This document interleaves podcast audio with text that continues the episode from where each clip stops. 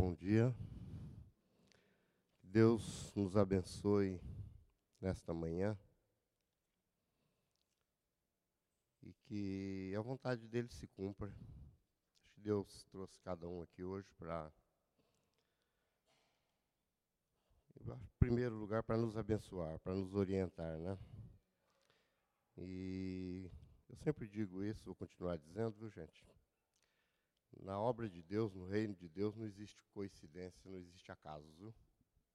A gente, às vezes, faz algumas relações, nossa mente, ela faz algumas comparações, tal, mas Deus, ele tem um propósito em tudo. E só uma perguntinha. É, responda para você mesmo, viu? Não precisa responder para outras pessoas, não.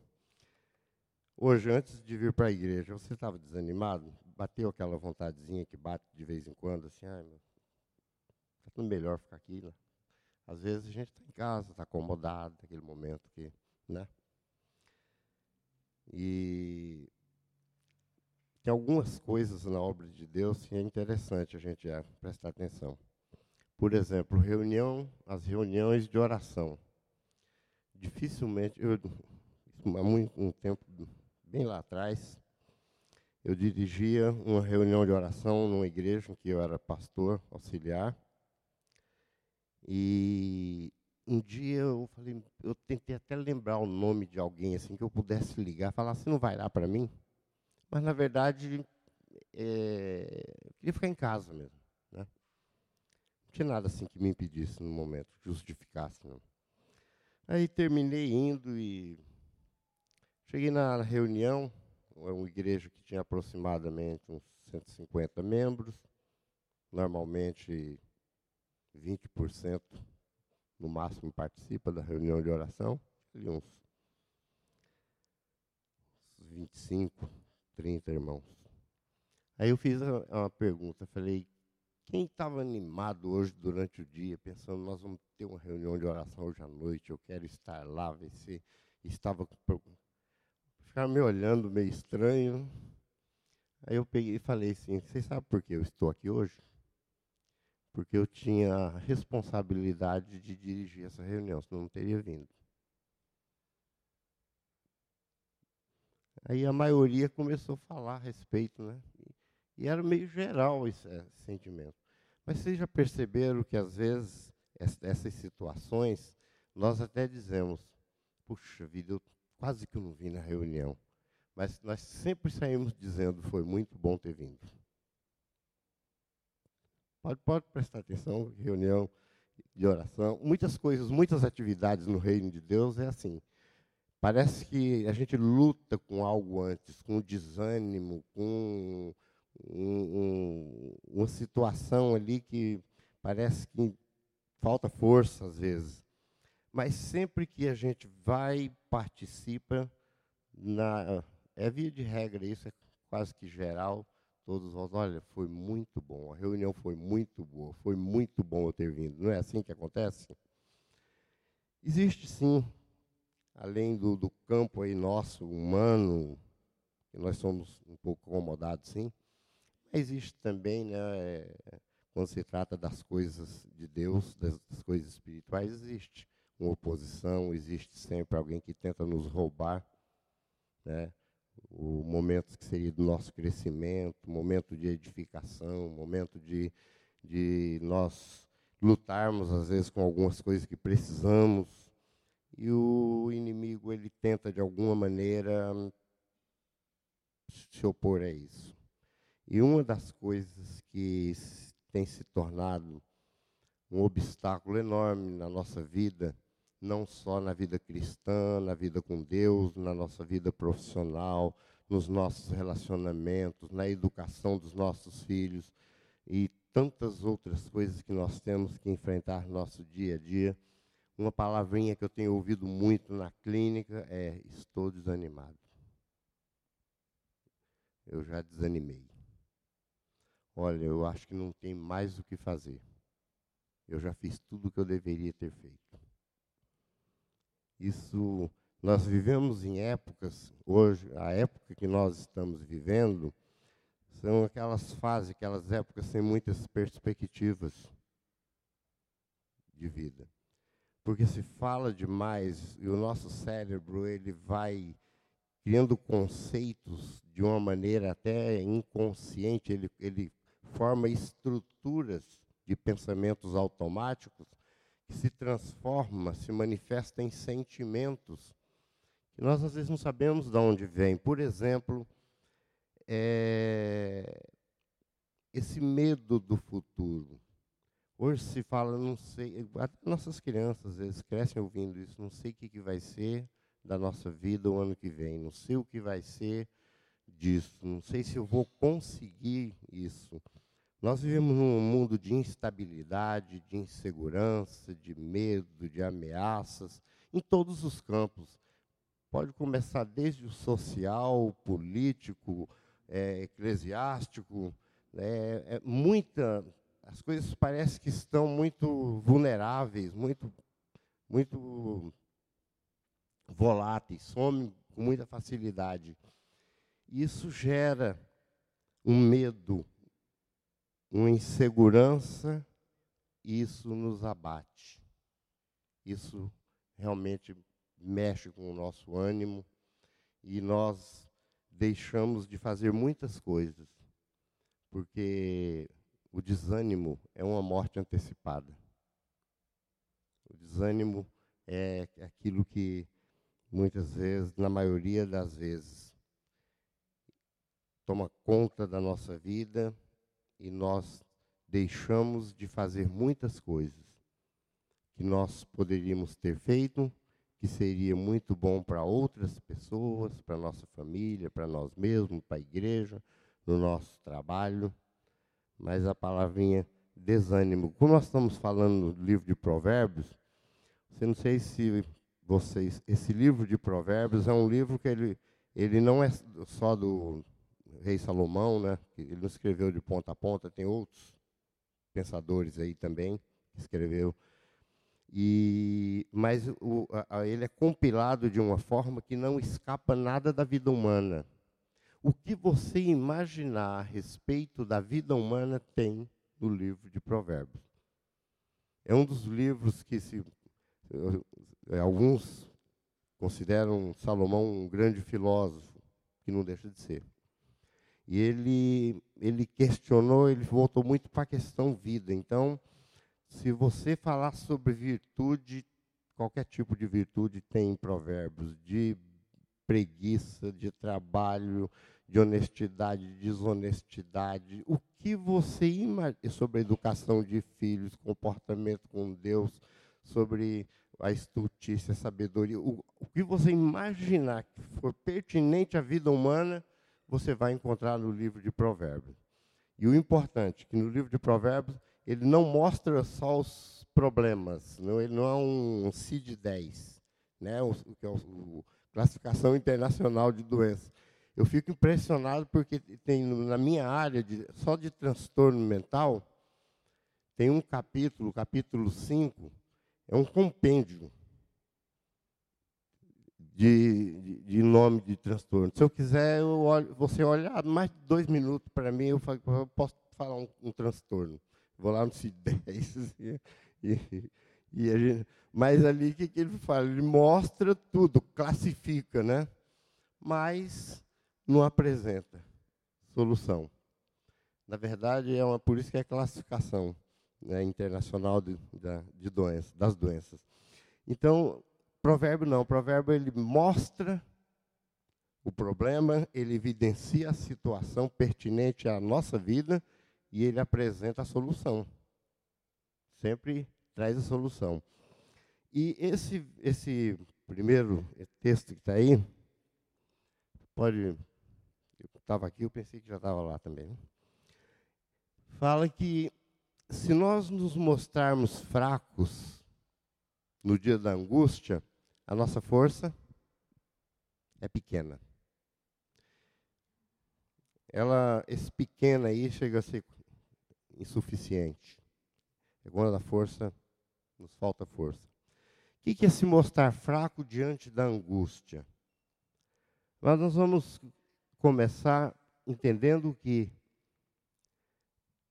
angústias, aflições, desafios, ameaças, situações catastróficas nós vamos faz parte da, da existência humana. Agora, quando diante de um desafio, diante de uma situação contraditória, de uma situação às vezes até ameaçadora, que nós nos mostramos fracos, nós não vamos ter força para lutar. Às vezes, não, eu, eu suporto tudo, menos isso. Não, isso eu não aguento. Não, dessa forma não dá. E essa angústia, quando se fala de angústia, se mostrar fraco no dia da angústia, a força é pequena porque nós já entramos derrotados. Nós já começamos uma situação dizendo: não vou conseguir, eu não, não faço. E as, eu, isso tem, tem um, um, dentro de alguns estudos aí que falam sobre desenvolvimento de personalidade, existem pessoas que já são criados para ser desanimados, sabia? A formação da, da, de uma pessoa, rapidinho entender. Uma criança que, que cresce sendo comparada com outra. Quando ele erra, sempre é aquela fala, ah, se fosse fulano, teria acertado. Ou, ah, quando, até quando a criança acerta, a comparação fala, nossa, nem parece que foi você, parece que foi fulano. E sempre aquela, aquilo que vai sendo falado, está sendo ali, nós entendemos que até a estrutura anatômica de um cérebro, ela está sendo formada, e aí também os seus conceitos, suas crenças. E cresce, a pessoa não vai ficar se lembrando disso o tempo todo, vai lá para o inconsciente, forma uma espécie de banco de dados. Fica ali arquivado. Mas um arquivo de que eu sou inferior, de que eu não sou capaz, os outros são melhores do que eu. Eu cresço, tal, estudo, sou até um bom aluno, tenho boas notas, tudo. Aí um dia eu resolvo falar, não, eu vou prestar um concurso em tal área. Primeira pessoa que disser é, é uma área difícil, é uma área complicada, né? Já soma com o que eu inconsciente tenho de mim. Eu falo, é verdade, né? Ah, mas acho que eu vou arriscar. Quando vou, que eu começo a ver o edital do concurso, que eu começo a perceber que é muito difícil, eu dou um jeito de sabotar eu mesmo e não faço minha inscrição. Tem muita gente que é o tal do ato falho aí do Freud. Tem muita gente que esquece da data da, da, da inscrição, se lembra depois que já passou. Tem outros que conscientemente falam assim, não, não, não vai dar porque esse dia eu vou e começo a inventar alguma coisa. E a pessoa, mas ele, o que ela está dizendo para ela? Eu não vou prestar esse concurso porque eu não vou passar e eu e reprovar dói, porque cada reprova, cada tentativa que não dá certo uma pessoa que é formada assim, é muito dolorido demais. É como se estivesse comprovando que realmente eu sou um incapaz. O mundo está cheio de gente assim, sabia? Gente que nós conhecemos com um potencial enorme, uma inteligência excelente, com capacidade mesmo, às vezes, no ministério, no trabalho, e aquela pessoa parece que não sai do lugar, ela não se movimenta, ela não tenta, ela não vai porque ela não acredita nela, porque normalmente ela se vê fraca diante da angústia, diante de qualquer desafio, ela se mostra fraca. O, a palavra desânimo, vamos passando, passando o desânimo, essa palavrinha desânimo, na sua etimologia, né, desânimos, sem alma, é como se a pessoa realmente estivesse morto interiormente. Ele tem todas as condições físicas, mas é como se a alma dele estivesse morta. É um, um sentimento de desalento, esmorecimento, abatimento, é uma prostração da alma, que é o contrário do entusiasmo, que a palavra enteosiasmos quer dizer Deus dentro de si é a excitação da alma, paixão viva, força interna, que faz acontecer. É a diferença entre o otimista e o entusiasta, pessoa, é que o otimista ele acredita que vai dar certo, senta e fica esperando dar certo. É acomodado. O otimista é acomodado. Ah, não, não precisa fazer não, vai dar certo. Deixa, deixa. Vai dar certo. Então ele acredita que vai dar certo. Como as coisas dão certo e dão errado, ele projeta que vai dar certo, aí contabiliza o que dá certo e fala, ah, eu falei que ia dar certo, dá certo mesmo. Mas se eu também falar que vai dar errado, eu também vou comprovar minha tese, viu? É, bate ali as duas. O otimista, ele acredita. Agora, o entusiasta, esse entusiasta, que vem da palavra entusiasmo, enteosiasmo, ter Deus dentro de si, é, quer dizer, é aquela pessoa que acredita, mas ela faz acontecer, ela participa, ela acredita, ela vai, ela lidera, ela organiza, ela faz todo o movimento, ela faz acontecer. Ela é como se tivesse. Os gregos diziam que as pessoas que se sobressaíam né, na, em certas áreas da vida é porque tinham Deus. E eles tinham um Deus para cada coisa. Né? Um exemplo claro: o Deus da agricultura é o Deus Ceres, que era o Deus da agricultura. Quando tinha uma boa lavoura, tal, porque o Deus Ceres estava com aquele agricultor. Ele tinha aquele Deus dentro dele. Daí vem a nossa palavrinha cereais. Vem lá. Né, do, do, do, dessa crença. O Deus sério. Então, eles acreditavam que a pessoa que tinha ânimo, disposição, criatividade, é porque ele tinha um Deus dentro dele que fazia com que aquilo acontecesse. Né? Que não é diferente do que, é, em, em, tese, é, é bem diferente, mas nós acreditamos que Deus também está em nós. Nós cremos que nós temos um Deus confirmado pelas Escrituras, pela palavra de Deus, que não só está conosco, como está em nós, que habita em nós. E, e, muitas vezes nós agimos como se nós fôssemos as pessoas mais abandonadas do mundo, sozinhas em determinadas situações. Principalmente naquelas situações que nos afrontam, nos desafiam, que nos ameaçam. Aquelas situações que já lutamos, que muitas vezes já falamos, acho que eu já fiz tudo que eu deveria ter feito. Muitas vezes nós já fizemos tudo o que deveríamos ter feito mesmo. A única coisa que falta é só incluir Deus na história. Vamos continuar então daqui para frente com Deus. Eu, muitos anos atrás, estava atendendo um casal e único caso, viu? Esse é caso para publicar até, né? Porque tinha um conflito muito grande no casal, porque o marido queria que a mulher gastasse, viu? gastasse dinheiro. Ele queria que. Ele tinha muito boas condições e ele falava: vai para um salão, não sei de onde, vai viajar, comprar roupa, vai. E ela criou uma, uma formação reativa aí: não, ele não gosta de mim, ele quer que eu seja outra. Né? Deve estar me comparando com alguém, criou outros conceitos. E eu estava acompanhando eles na época, eu peguei e falei para poxa, mas é estranho, se um dia se vocês se separarem, mesmo alguém perguntar para você por que vocês se separaram, você vai falar porque o meu marido queria que eu fosse para o salão, que eu fosse para a loja gastar dinheiro com roupa, que eu fosse... Né? Ele falou, o que, que vão falar? Ela falou assim, ah, mas isso aí só mostra, não é, esse não é o motivo, o motivo é que ele não me aceita como eu sou. E, e passou aí, nós, eu falei, vamos fazer uma tarefazinha. Então, essa semana, fazer tudo de uma vez também, né? Essa semana, então, você, você vai.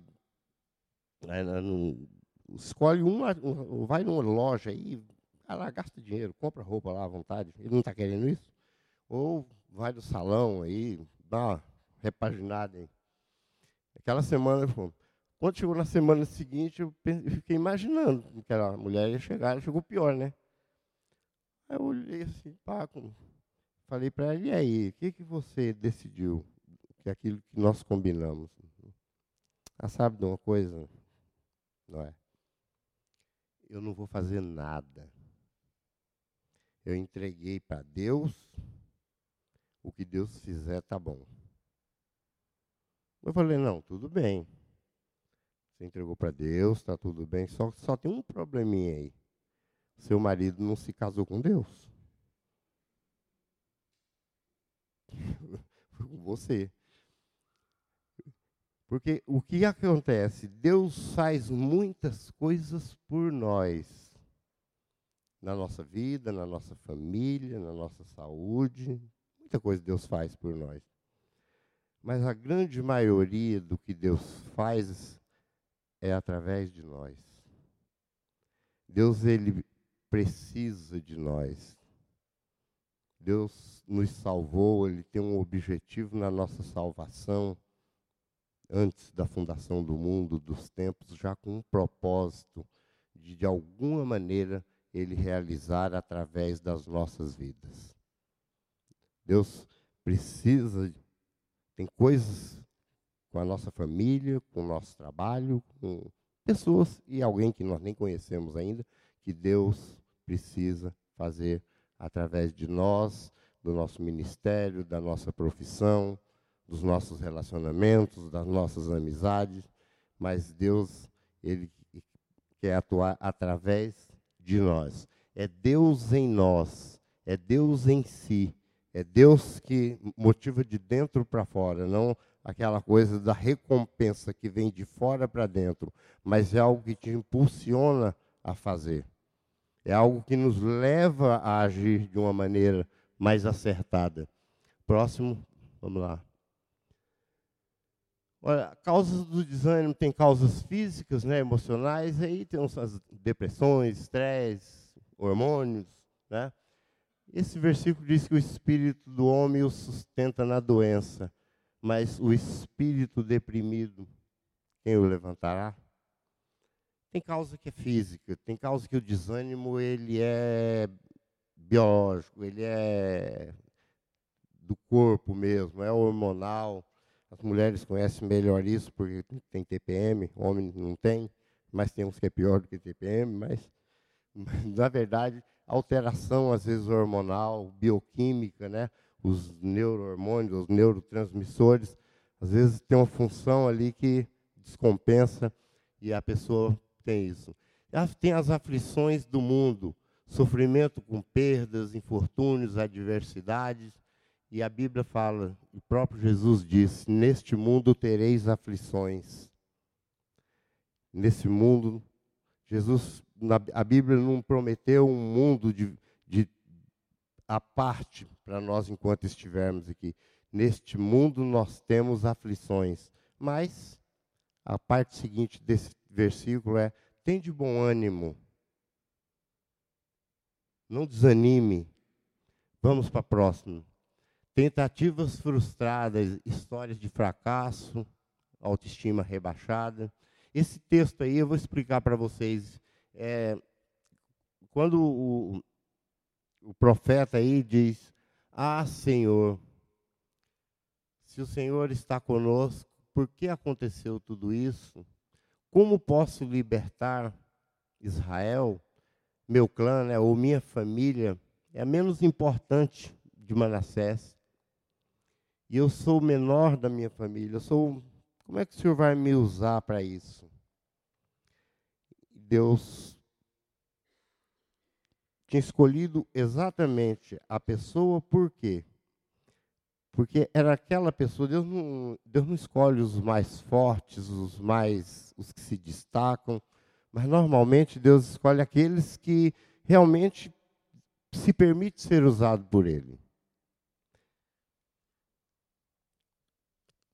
Quando quando se coloca dessa maneira, quando a pessoa se, se coloca falando, Deus, eu sou menor, tem tanta gente melhor do que eu. Eu estou dizendo simplesmente que eu valho menos.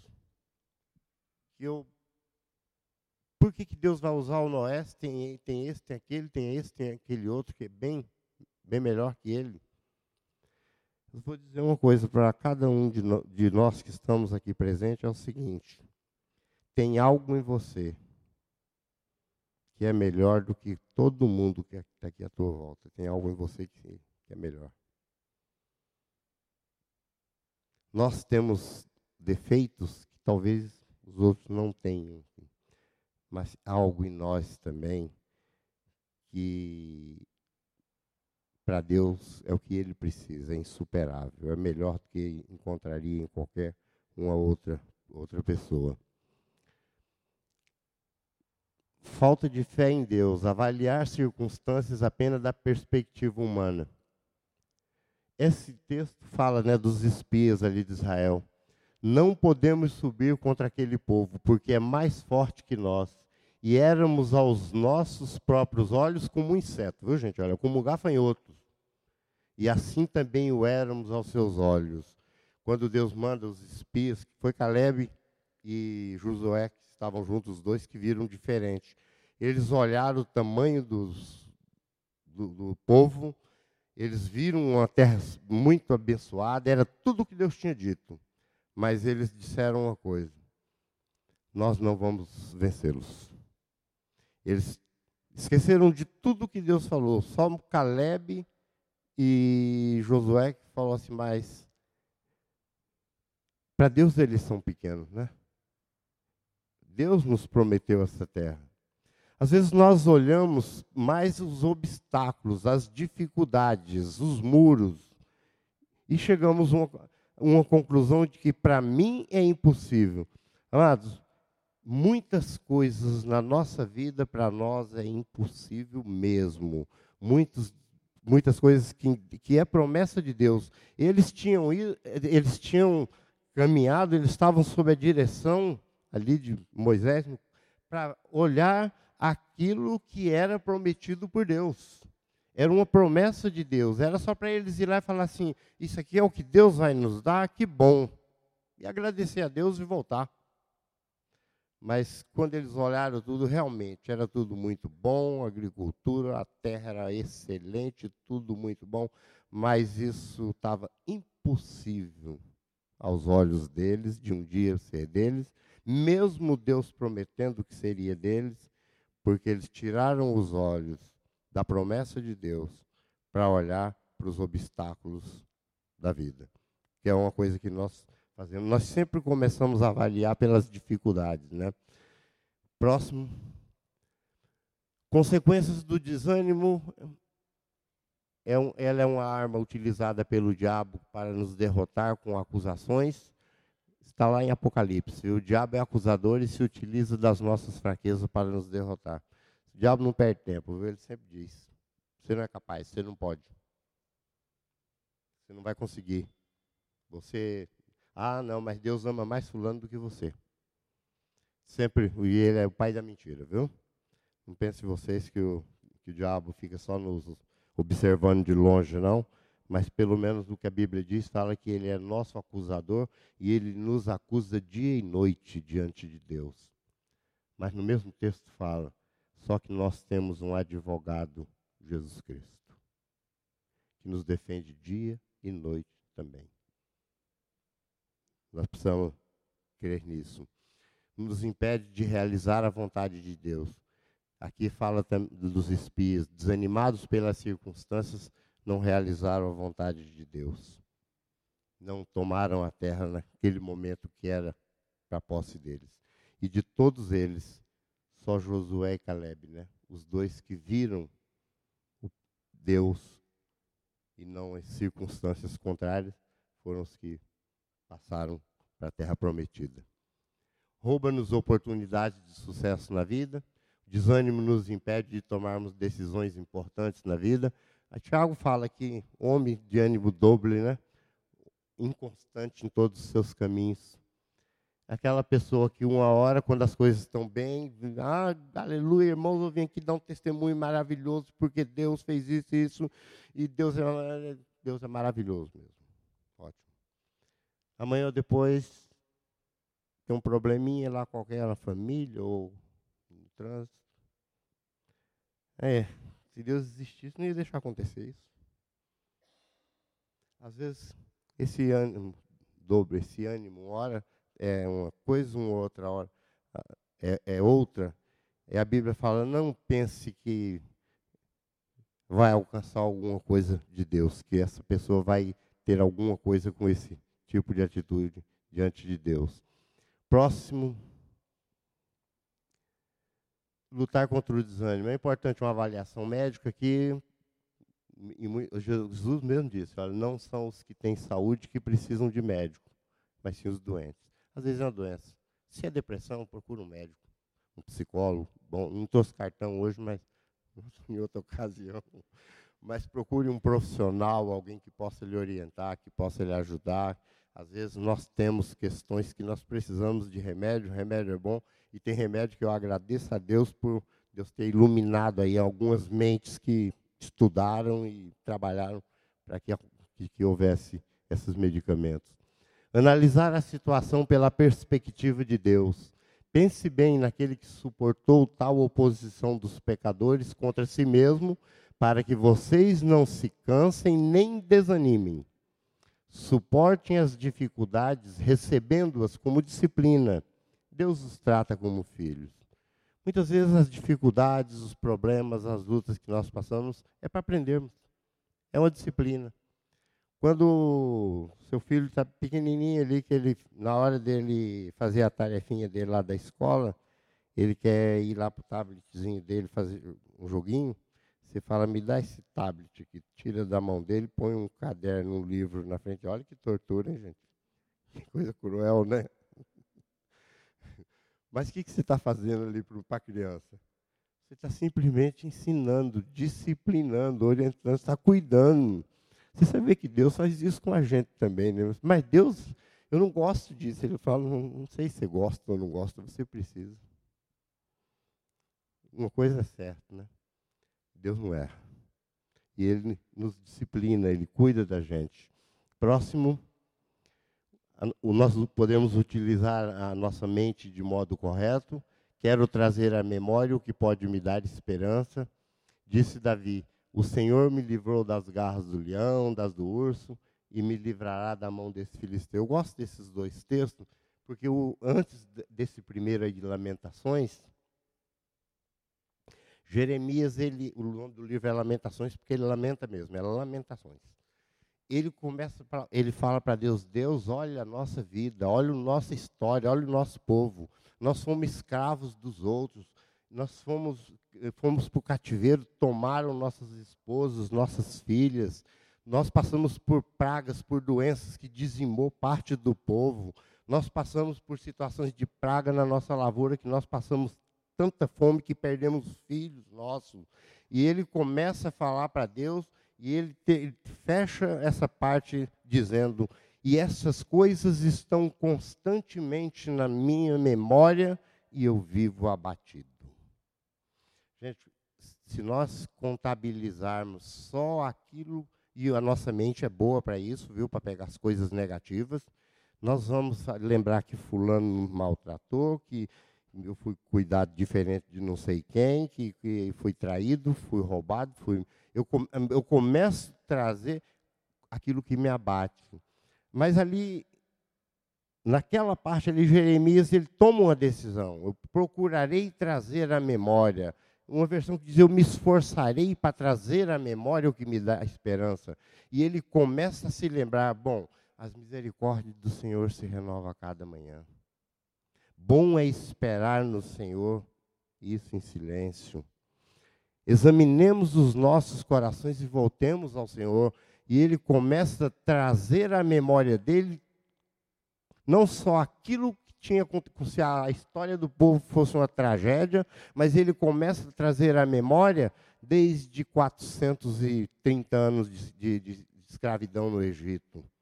Ele, pode trazer à memória a libertação de Deus, os milagres que Deus fez abrindo o mar para eles passar, destruindo o exército faraó. Ele pode trazer à memória 40 anos de deserto sem passar fome ou sede e sem desgastar as roupas. Ele pode trazer, ele poderia trazer à memória Deus abrindo ali o Rio Jordão para que eles passassem terra seca. Ele podia trazer à memória Deus destruindo todos os povos que eram inimigos deles. Ele tinha muita coisa para trazer à memória que desse esperança.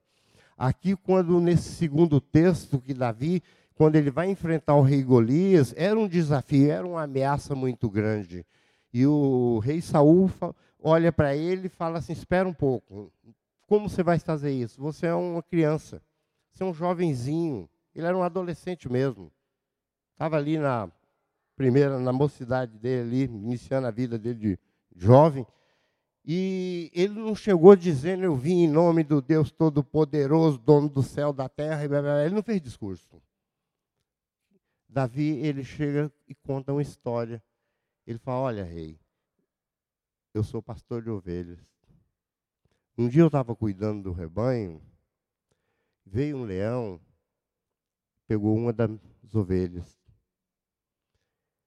Eu fui atrás do leão, eu briguei com o leão, eu tomei a ovelha do leão, trouxe ela de volta para a aprisco. No meu caso, né, como psicólogo, e escutar uma história dessa de um adolescente, você falar, surtou, né? Tá já, a gente já dá nome logo, psicotizou. Aí o rei continua ali, ouvindo. O mais? Ele falou, em outra ocasião, foi um urso. Que também, no momento em que eu estava cuidando, veio pegou uma das ovelhas. Eu fui lá, bati no urso, tomei a ovelha dele, trouxe de volta. E o que eu quero dizer é o seguinte, que o mesmo Deus que me livrou do leão, o mesmo Deus que me livrou do urso, vai me livrar desse incircunciso. Quantas vezes nós temos que parar na nossa vida? Um exercício que eu já fiz muitas vezes. Em determinadas situações, e eu parar e falar: não. Deus que já fez isso, isso, isso e mais isso por mim, pode fazer isso também. Se ele vai fazer ou não, é a vontade soberana dele, mas ele pode. E na maioria das vezes, ele fez. Então, é muito fácil. Nós, pastores, gostamos de cobrar as coisas de vocês. Vocês têm que ter fé. Quem não quer ter fé aqui? Interessante, né? Tem que ter. A fé, ela nos é dada por Deus, mas ela é solidificada, edificada por nós. Para eu acreditar que Deus vai continuar fazendo, libertando, curando e cuidando de mim, eu preciso olhar para o meu passado e ver que, o que ele já fez. Um Deus que fez tantas coisas, tanto por mim, porque ele me, me abandonaria agora. Ele vai continuar fazendo. Ele vai continuar cuidando. Às vezes, é aquelas situações que a gente olha e fala, chegou, chegou no fim, dessa não passa. E a gente está vendo aquela situação, muda o olhar. Não, Deus pode. Deus pode. E Deus faz. Esse, essa, essa é a visão que nós precisamos. E utilizando a palavra de Deus contra o desânimo, eu gosto desse texto porque fala pois tudo que foi escrito no passado foi escrito para nos ensinar, de forma que, por meio da perseverança e do bom ânimo procedentes das Escrituras, mantenhamos a nossa esperança. O Deus que concede perseverança e ânimo, deles um espírito de unidade segundo Cristo Jesus. Olha, tem um ânimo, perseverança que provém das Escrituras. Às vezes as circunstâncias só apresentam ameaça, desgaste, derrota, fracasso, perdas. Para todo lado. Até os, aqueles melhores amigos falecem, quando você vai pedir uma ajuda, ele olha para você e já te diz logo, não esperava isso de você, viu? Tá bom. Existe um momento que as circunstâncias não nos dão o mínimo. Mas a Bíblia nos garante uma coisa: tudo que foi escrito foi para nos ensinar e a esperança, o ânimo que provém das Escrituras. Está aqui. A palavra de Deus. Muito bom, muito bom. É a palavra de Deus quem nos dá esperança e bom ânimo. É, pode continuar, seja. Esse é o texto que, quando Josué vai assumir o lugar de Moisés, Deus fala para ele: não temas. Vamos ler só esse último parágrafo, né? Que ali ele fala sobre o livro da lei, né?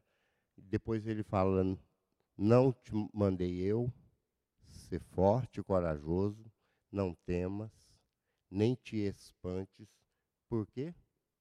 Porque o Senhor teu Deus é contigo por onde quer que andares. Está aí o segredo de você enfrentar o desânimo. É a convicção, a certeza de que você nunca, em nenhum momento, vai estar sozinho. Em nenhum momento que você passou por pior que foi na sua vida, você também não esteve sozinho. Amém? E guardem esse texto no coração que eu vou ler, que eu encerro essa pregação dizendo isso. Que é, foi a palavra que Deus deu ao seu povo. Tu és o meu servo. Eu te escolhi e não te rejeitei.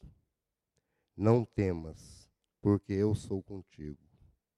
Não te assombres, porque eu sou teu Deus. Eu te fortaleço, te ajudo, eu te sustento com a minha mão fiel. Em outra versão fala com a minha destra de força. Não se espante, não tema, não se assuste. Deus diz por quê? Porque eu sou o teu Deus. Aqui quando ele fala para Josué, não temas, também, não te desanime, vai, porque eu sou contigo, amém? Nada melhor contra o desânimo do que a convicção de que você não está sozinho. E nunca vai estar, viu, gente? Deus não vai te abandonar. Deus não abre mão de nós. Tem gente que fala assim, ah, mas eu não orei ontem. Não interessa. Se dependesse da minha oração só, coitado, não é. Sabe por quê? Deus nunca vai te deixar só, momento algum. Se precisar, Ele vai te disciplinar, Ele vai te corrigir, como nós lemos. Ele vai orientar certinho, vai deixar você passar uns perrenguezinhos na vida, para até mais para depender um pouco. Deus tem seus meios. Mas Ele não abre mão de nós de forma nenhuma, por conta exatamente do que eu falei na minha última, na pregação anterior a essa. Nada nos separa do amor de Cristo, nem a vida, nem a morte, nem a altura, largura, profundidade, nada, nem potestades, nem outra criatura qualquer do mundo pode nos separar do amor de Deus em Cristo Jesus. Por quê? Porque Ele comprou, Ele pagou o preço. Não foi por bondade minha nem sua, foi porque Ele nos amou antes da fundação do mundo e tinha um preço caríssimo para pagar nosso respeito. E ele falou: quanto é a dívida do Noé para sair do inferno e entrar no céu? É tanto, eu pago. Pagou com a vida dele. Um Deus que fez isso não vai abrir mão de você por causa de uma coisinha ou outra, não, viu? Essa teologia de que agora você é filho, daqui a pouco você não é filho, quando você faz tudo certinho, você é filho, daqui a pouco, por um motivo ou outro, você deixou de ser filho. Essa teologia não nasce no coração de Deus, não. Filho é filho. Deus nos comprou com o seu próprio sangue. Amém? Que Deus abençoe vocês, a igreja, e que possamos, amados, manter nossas vidas com ânimo, disposição, seja o que tiver te afrontando, te assustando nesse momento. Divide com Deus. Coloca Deus na história, amém? Deus abençoe vocês.